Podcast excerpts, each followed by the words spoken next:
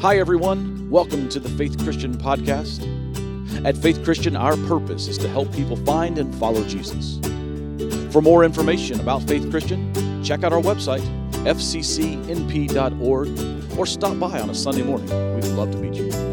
Now, we hope you enjoy this recent teaching from Faith Christian Church.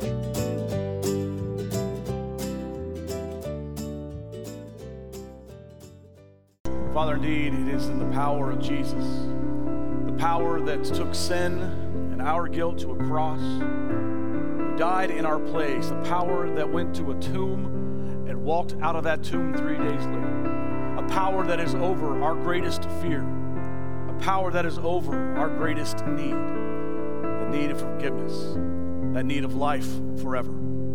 So, Father, we celebrate Jesus today. We celebrate that power.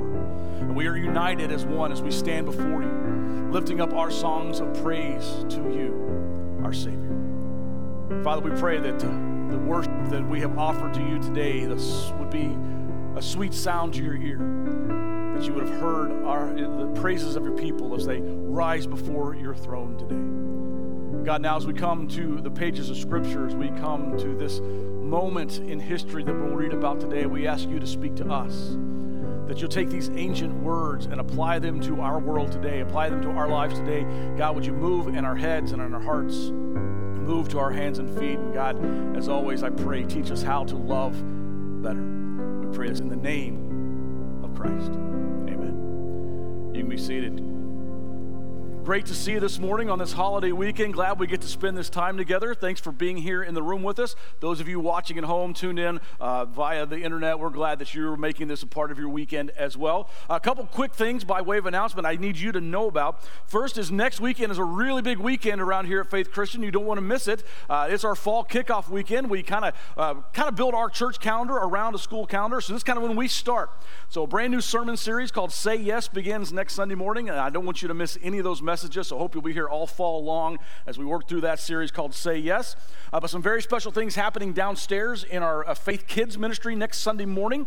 So if you've got a kid, um, nursery age up through fifth grade. Some wonderful, fun things happening uh, during our Faith Kids during a 10 o'clock hour next Sunday morning. So if you've got a kid in your life, be sure they are here and checked in and participating downstairs because uh, they're not going to want to miss all the fun stuff that's going on.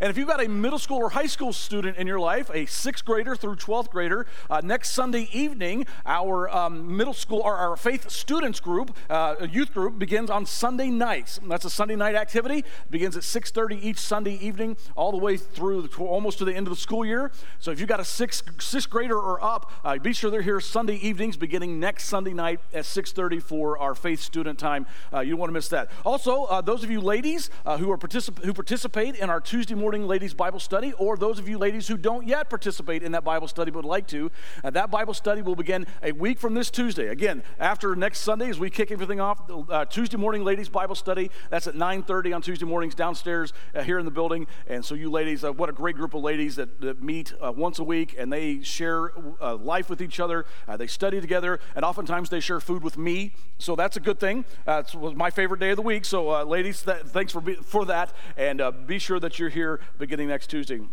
Uh, one more thing by way of announcement. Kara did ask me to mention uh, we are still in need of some volunteers to fill out our uh, Faith Kids. Um, programming uh, for the month of September. So if you could help out uh, downstairs on Sunday mornings our, with our faith kids, please see her or uh, her husband Noah uh, before you leave today. She'd love to talk to you about how you can get plugged in uh, beginning uh, next week.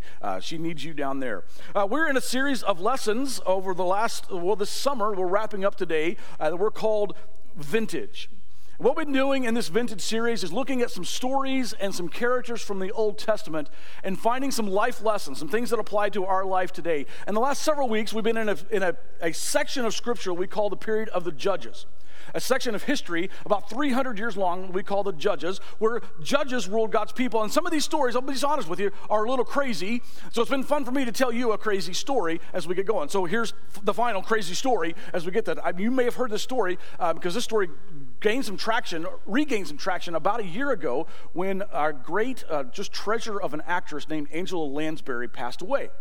And some of you will remember this story that happened um, back in the 60s, apparently, late 60s. Um, her daughter was 16 at the time, fell under the, uh, the spell, if you will, of this Hollywood deadbeat. And this guy was kind of always around, and he was getting Angela Lansbury's daughter to start making some bad decisions. She started using drugs. Uh, first started with marijuana, went on to heroin, started really spiraling out of control. She's still in high school at this point. Uh, this Hollywood deadbeat convinces Angela Lansbury's daughter to begin stealing money from the family, stealing food from the family. And Angela Lansbury, her husband, not knowing what to do, decide, we're just going to move. And so they picked up their careers and their lives and they left Hollywood and moved to Ireland in order to get their daughter away from this Hollywood deadbeat. By the way, his name was Charles Manson, the serial killer. Yeah, that one, the cult leader. Yeah, crazy story, right? Well, the Bible's full of crazy stories. And some of them um, are a little more unbelievable than others. And today we're going to come to one that happens at the very end of the book of Judges. We're going to talk about this guy named Samuel. Now, the idea that's going on, I mentioned this a couple of weeks ago. We kind of have to have this context for what we're going to talk about today. This 300 year period of history, of Jewish history, Old Testament history, this 300 year period where there were the judges, the idea was God says to his people, I am going to be your king. I am your leader. I am your ruler. I am your king. And so, what God does, as, their, uh, as the king of the people, God appoints this series of judges to lead the people, sometimes to defend the people, sometimes to um, help settle disputes among the people. But He appoints these leaders, these men and women, who are these judges over the source of 300 years. The very last phrase of the book of Judges in the Old Testament is this. I shared this with you week one because this is so important we know this before we talk about Samuel today. The last phrase, the last verse of Judges says this In those days, Israel had no king. Remember, this was God's plan. God said, I'm going to be your king. These judges will take care of you. You would think it would work because it's God's plan, but it doesn't work because, well, people. That's why it doesn't work. In those days, Israel had no king. All the people did whatever seemed right in their own eyes. That's how the book of Judges ends, and we move from there into a new period of Old Testament history, Jewish history at that point. So today we talk about this guy named Samuel. Samuel is considered to be the last of the judges. Samuel was the judge in Judges 21 25 in those days. That's when Samuel was the judge. Samuel is also considered, and we kind of move to the next section of, of Jewish history, of Old Testament history. Samuel is also considered to be one of the first prophets of God. Samuel leads Israel in this time of significant change and structure. He's the leader as they move from the period of judges into the period of kings. In those days, Israel had no king. Well, they're about to have a king. Today, we're going to learn how and why. Samuel's story, I think, is one of the best stories of the Old Testament. And there are a ton of things we could talk about. I mean, there's two books of the Bible, uh, 1st and 2nd Samuel, that we could read Samuel's story. A lot of great things happen in his life. But today I want to focus on one detail of Samuel's life. In many ways, it is the thing that sets, I think, sets Samuel apart, certainly from everyone else around him, but often it's what sets him apart from me as well. The thing I want to focus on today when it comes to Samuel is that Samuel knew what it meant to let God be king. In those days, Israel had no king, and all the people did whatever was right in their own eyes. Samuel knew what it meant to let God be king. Samuel was the type of person who knew what it was like and who regularly and totally surrendered and submitted himself to God as king. So let me just go ahead and give you my big thought for today. Here's what I came to say today. Everything, we're going to talk about a bunch of other stuff, but it all boils down to this one thought. Here's the thing I need you to take home with you today it's this only God is a worthy king. Will you say that out loud with me? I want to make sure you, you got this locked in before we go on. Just say it out loud with me. Only God is a worthy king. That's what I came here to say today. Only God is a worthy king. Nothing else is a worthy king. No one else is a worthy king. No other thing, no other person, no other leader, no other personality, no other pursuit, no other hobby is worthy, is a king worthy to rule your life. And God is a worthy king. My goal today is very simple. I'm laying my cards on the table before we got putting the cookies on the bottom shelf, if you will. I want every person in this room, every person watching this broadcast online today, I want every single one of you to submit to God as your king, to tell God, I surrender to you. I submit to you as my king. That's what I want to accomplish today. Whether it's the first time you've ever done that or the thousandth time you've done that, I want you to do it again today. Let's read this part of Samuel's story. This is 1 Samuel chapter 8, beginning of verse 1. Here's the story we're going we're going to focus on today. As Samuel grew old, he appointed his sons to be judges over Israel. Remember, Samuel's the, kind of the last judge, so he appoints these two, two boys, Joel, Joel, and uh, Abijah. His oldest sons held court in Beersheba. But they were not like their father. Samuel's a great judge, great leader. They were not like their father, for they were greedy for money. They accepted bribes and perverted justice. Finally, all the elders, that's the other leaders of Israel, met in Ramah to discuss this matter with Samuel. Look, they told him, you are now old. Thanks. And your sons are not like you. Give us a king to judge us like all the other nations have. Now, pause for just a minute. In those days, Israel had no king. And all the people did whatever they was right in their own eyes. Remember that? Okay. They're saying to, to the judge, remember God's, God's idea. I'll be your king. Here's the judges to lead you. They're saying to the judge, Give us a, a king. We want a king. Everybody else has got a king. We want a king. Verse 6 Samuel was displeased with their request and went to the Lord for guidance. Do everything they say to you, the Lord replied, for they are rejecting me. This is God saying, They are rejecting me, not you. They don't want me to be their king any longer.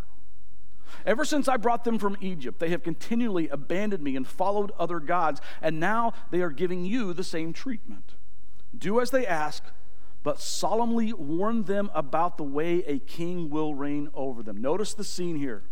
God has said, I will be your king. You're not to have a king because I'm going to be the king. But the people say, We want a king. But Everybody else around us, look at all the others. They got kings. Why don't we have a king? We want a king. Come on, God, let us have a king. They're whining. That's what they're doing here. And they do what people do they reject God's kingship. We don't want, the, we don't, God, we don't want you to be the king. We want a king. We don't want you as a king. We want a different king. They do what people do. They reject God's kingship. Samuel does what Samuel does. He goes to God for advice. God, what do I do in this situation? And God does then what God does now.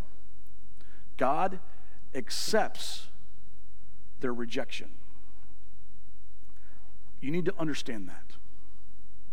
God will accept our rejection. I wish there was a nicer way to say that. But God will not force himself upon you any more that he would force himself upon the people of Israel. God will not demand that from you. And he will accept. If you choose to reject him, he will accept your rejection.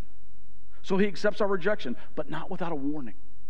So he says to Samuel, Tell the people, if they want a king, tell them what's going to happen if they go through this plan. Verse 10. So Samuel passed on the Lord's warning to the people who were asking him for a king. This is how a king will reign over you, Samuel said. The king will draft your sons and assign them to his chariots and his charioteers, making them run before his chariots. Some will be generals and captains in his army. Some will be forced to plow his fields and harvest his crops, and some will make his weapons and chariot equipment. The king will take your daughters from you and force them to cook and bake and make perfume for him. He will take away the best of your fields and vineyards and olive groves and give them to his own officials. He will take a tenth of your grain and your grape harvest and distribute it among his officers and attendants. He will take your male and female slaves and, his, and demand the finest of your cattle and donkeys for his own use. He will demand a tenth of your flocks, and you will be his slaves. When the day comes, you will beg for relief from this king that you are demanding, but then the Lord will not help you. But the people refused to listen to Samuel's warning. Even so, we still want a king, they said. We want to be like all the nations around us. Our king will judge us and lead us into battle. So Samuel repeated to the Lord what the people had said. And the Lord replied, Do as they say, and give them a king. Then Samuel agreed and sent the people home. So get the picture. Samuel receives the warning from God, passes it on to the people. Here's what's going to happen. This king that you think you want, it's not going to be what you think it's going to be. Be careful what you ask for. This king is going to take from you. He's going to take your sons from you. He's going to take your daughters from you. He's going to take your crops from you. He's going to take your livestock from you. He's going to take your resources from you, and he's going to use them for himself. But the people say, We don't care. We just want a king. Why? Because all the nations around us have a king. Everybody else has got a king. Why can't we have a king? I want a king because they've all got a king. God says, Fine, you get your king. In this story, we see some basic realities of life. On the one hand, God demands to be our king. I wish I could soften that. I wish I could make that more palatable and say that God would like to be our king, God asked to be our king, but it's king. It's king. It's not going to be soft. You deal with it whether you like it or not. God demands to be our king, but we don't want him to be our king. God demands to be our king, but we don't want him to be our king. We'd like for something else to be our king.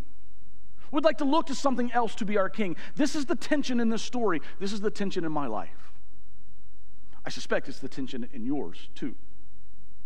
So, if we're going to understand this, we've got to spend just a, a moment or two going, talking about this idea of king, of what a king is. Because when it comes to the concept of king in our culture, we don't really have a frame of reference for this especially as Americans, we are specifically designed, defined by not having a king. And so, culturally, it's not just natural for us to look at anything else as king. None of us are going to go to go to another person, our wife, a teacher, a coach, anything, a boss. None of us are going to go to look at that person and say, "I will do whatever you tell me all the time, no questions asked." None of us are going to do that. We're not wired that way. We're also not blatantly going to put something, something else on the throne of our lives. We're subtle about it. None of us are going to bow down and worship our family or our career or our fears or our beers or our whatevers. We're masters of subtlety. We don't naturally submit to others or other things as kings, so we need to talk about what this means in our language so that we can get a concept of that. Here's the question, I think. When it comes to this issue of kingship, of who your king is, is this question. It answers this question What is the determining factor in our decision making? I think this is the king question. We all make decisions about how we're going to spend our money, about how we're going to use our time, about where we're going to go on this day or what we're doing that week or who we're going to be friends with or what we'll let into our minds or what we'll do with our bodies. We've got all these decisions to make, and the question of kingness is the question of what's the determining factor in our decision making. Because whatever the dominant, whatever becomes the dominant factor in our decision making, that's the thing that functions as our king. And that dominant factor could be anything. It could be a good thing, it could be work, it could be a career, it could be a family, it could be a particular object, it could be a particular habit, a particular substance. Now, if we back up and look at this big picture, look at it with the right amount of faith, the right amount of reason, it just makes sense for God to be the determining factor of, in all of the, of the decisions that we make it makes sense for him for, for us to make him our king. But we don't. We give in to, say, our appetites or our insecurities. We play the comparison game. We give in the, into the desires of good things like work or family. And we make those good things the ultimate thing, which it was never designed to be. Again, we're subtle about this. We don't do this explicitly. We don't just say to God, hey, God, would you get down off the throne because I'm not going to follow you in this moment. We don't, we don't do it explicitly. We're subtle. we wiggle something up onto the throne of our lives and we try to just kind of elbow God out of the way. That's a little more our style. Or we say things like, All right, God, you can be the king over most of my life, but seriously, God, I'm a grown up. It's 2023. I got this little thing over here that you're not allowed to touch. You can, you can have the rest of it, but this, this is mine. I'm just going to hold on to this over here. I've got this habit, or I've got this relationship over here, and it's mine, and you can't have it, and I'm not going to let you be the determining factor when it comes to that. I'm going to let other things tell me how to live. There are all sorts of ways that we do this, but that's not really the question I'm most interested in. I don't really, I'm not really concerned about the how we do this. I want to spend my time today talking about the why. Why do we do this? Why do we give God the elbow and just nudge him out of the way and let something else end up on the throne of our lives? Why do we inch God off the throne just inch by inch? Why do we reject God as king?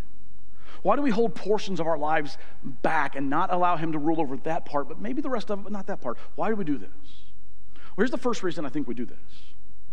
We do this because we think we can rule ourselves, because we're Americans, we're independent.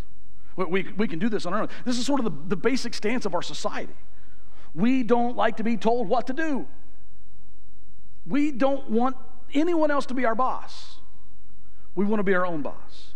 And so we find ourselves bucking up against this idea of submitting to anyone, submitting to anything as king, God in particular. It kind of bucks up against the underbelly of the American dream. This mentality that, that drives our culture. That, that I'm going to do whatever I want, whenever I want, with whoever I want. That's the basic philosophy of life for most people in our culture. But according to Judges and all this study we've done the last several weeks, it doesn't work, does it? It doesn't go well. If you've been paying attention during this series, what we've seen in Judges was that was a time in the, the history of God's people when they had no king and everyone did whatever was right in their own eyes. And it didn't go well. And it led to chaos and it led to destruction.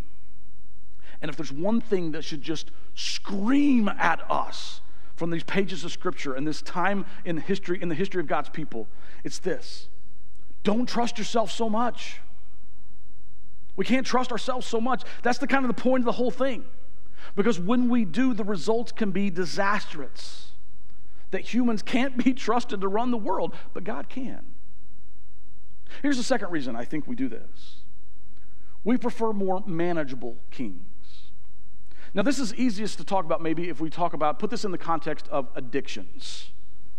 You have this thing that you're addicted to a, a food, a substance, a habit.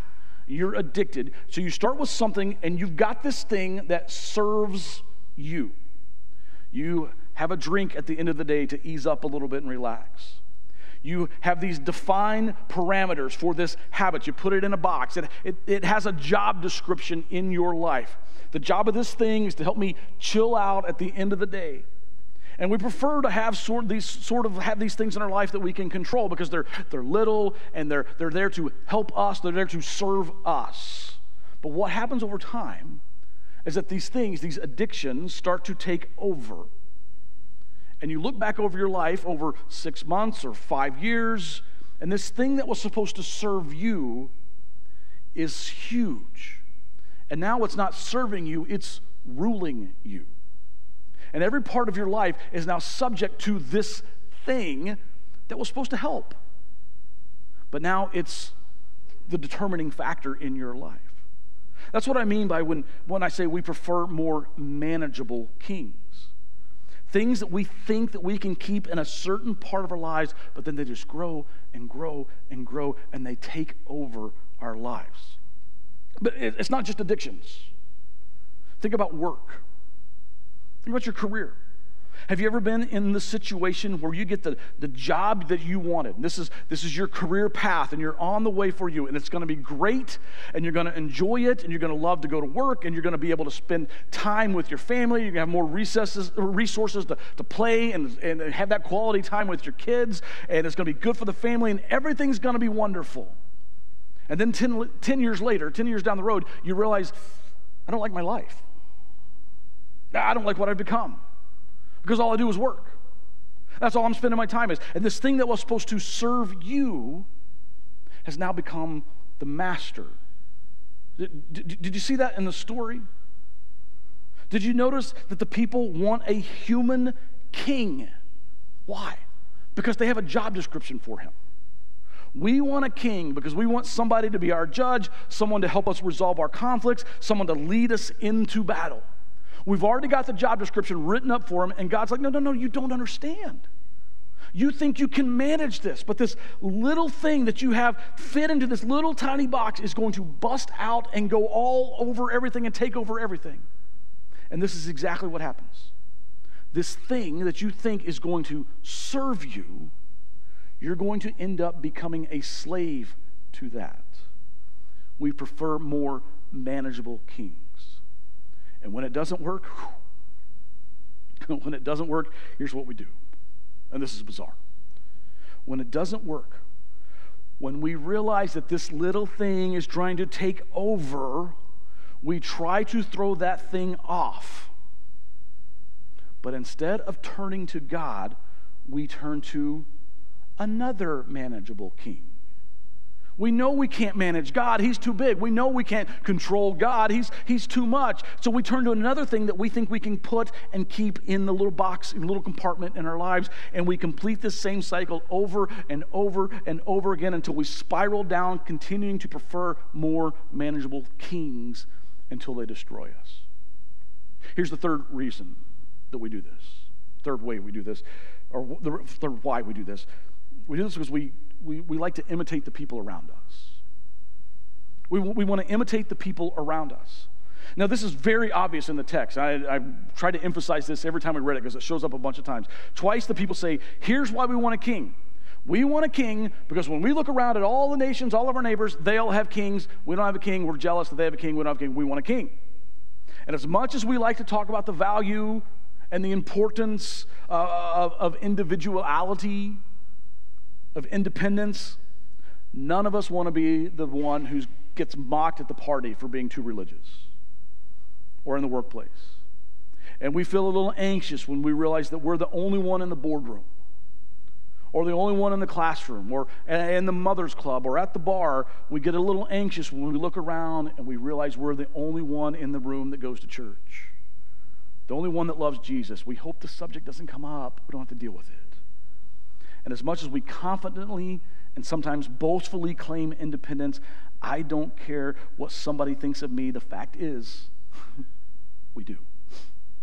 Because somewhere deep inside, we're all still middle school kids looking for the lunch table to sit at. And so we wind up trying to look like the people around us. That's one of the reasons why. Here's the fourth reason why we do this. I think this is the big one. We forget how great God really is. We forget because like our addictions or our work, we've tried to put God into a little box. We've tried to contain him. And so we forget how great and how big he really is. The point is not that all these little things, all these little kings are bad. The point is not that food is a bad thing or that work is a bad thing or that family is a bad thing. Not, not at all. The point is, God is a better thing. The point is not that you're so weak and needy and worthless that you have to surrender to somebody else. No, no. no. The point is not that you're lame. The point is that God is awesome. And He's huge.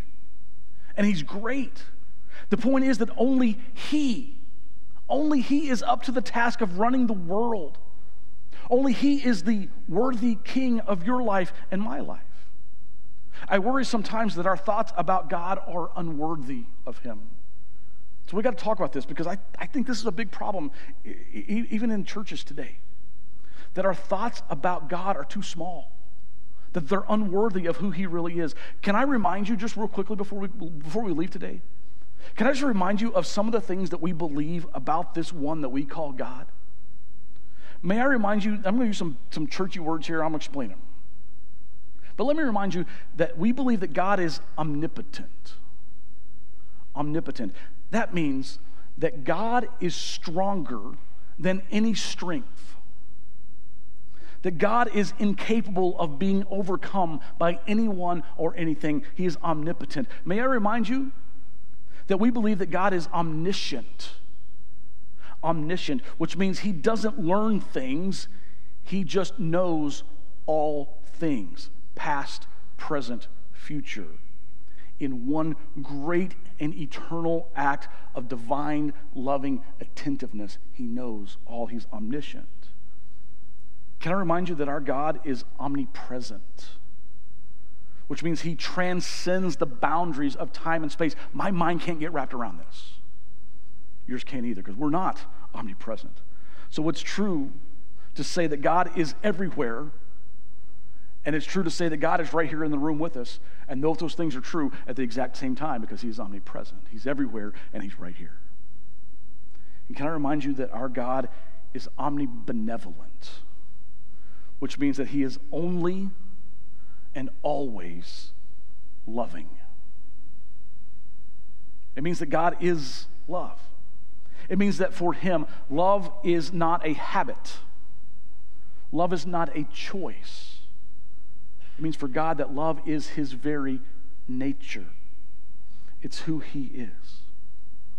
And if you ever get the chance to meet someone who is all powerful, and all knowing and everywhere present and entirely loving, you probably should submit yourself to that as king.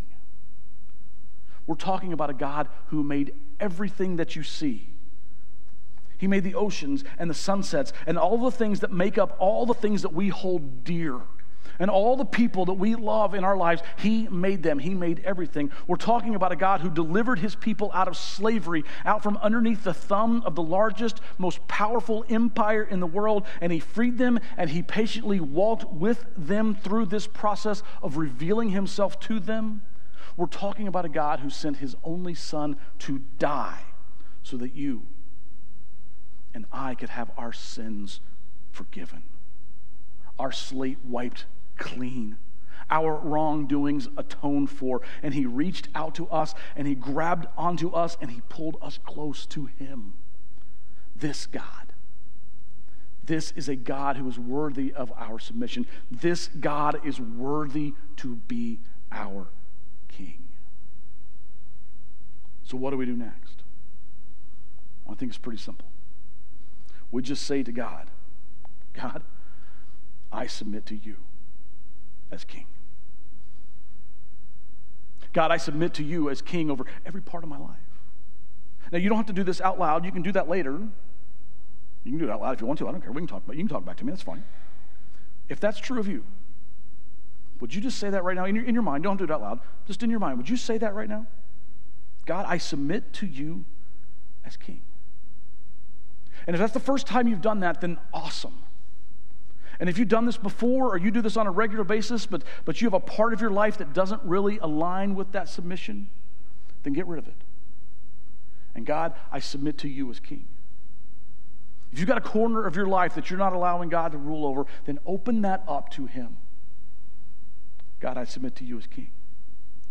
And if you've never said it before, I don't know why you'd wait any longer.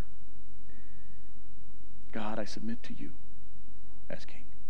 Let me pray for you. Communion team, go ahead and take your places, please. Father, we sit in the stillness of this room before you right now. And in our hearts and in our minds, we say to you, You are King. We submit to you as the King of our lives, as the most important role in our lives, as the determining factor in our decisions, as the leader and forgiver of our lives, we submit to you as King. And we allow you to be and to stay on the throne of our lives, to rule us, to lead us with your wisdom, and to rule and to lead with your love. So, Father, we submit to you. As we turn now to this time of communion, as we turn our focus upon the cross of Jesus, upon his sacrifice for us, we realize that in this finished work, and this power seen by nailing sin and death to the cross and by rising again, we realize that you deserve to be the king of our lives. So we submit to you as king. I pray this in the name of Jesus. Amen.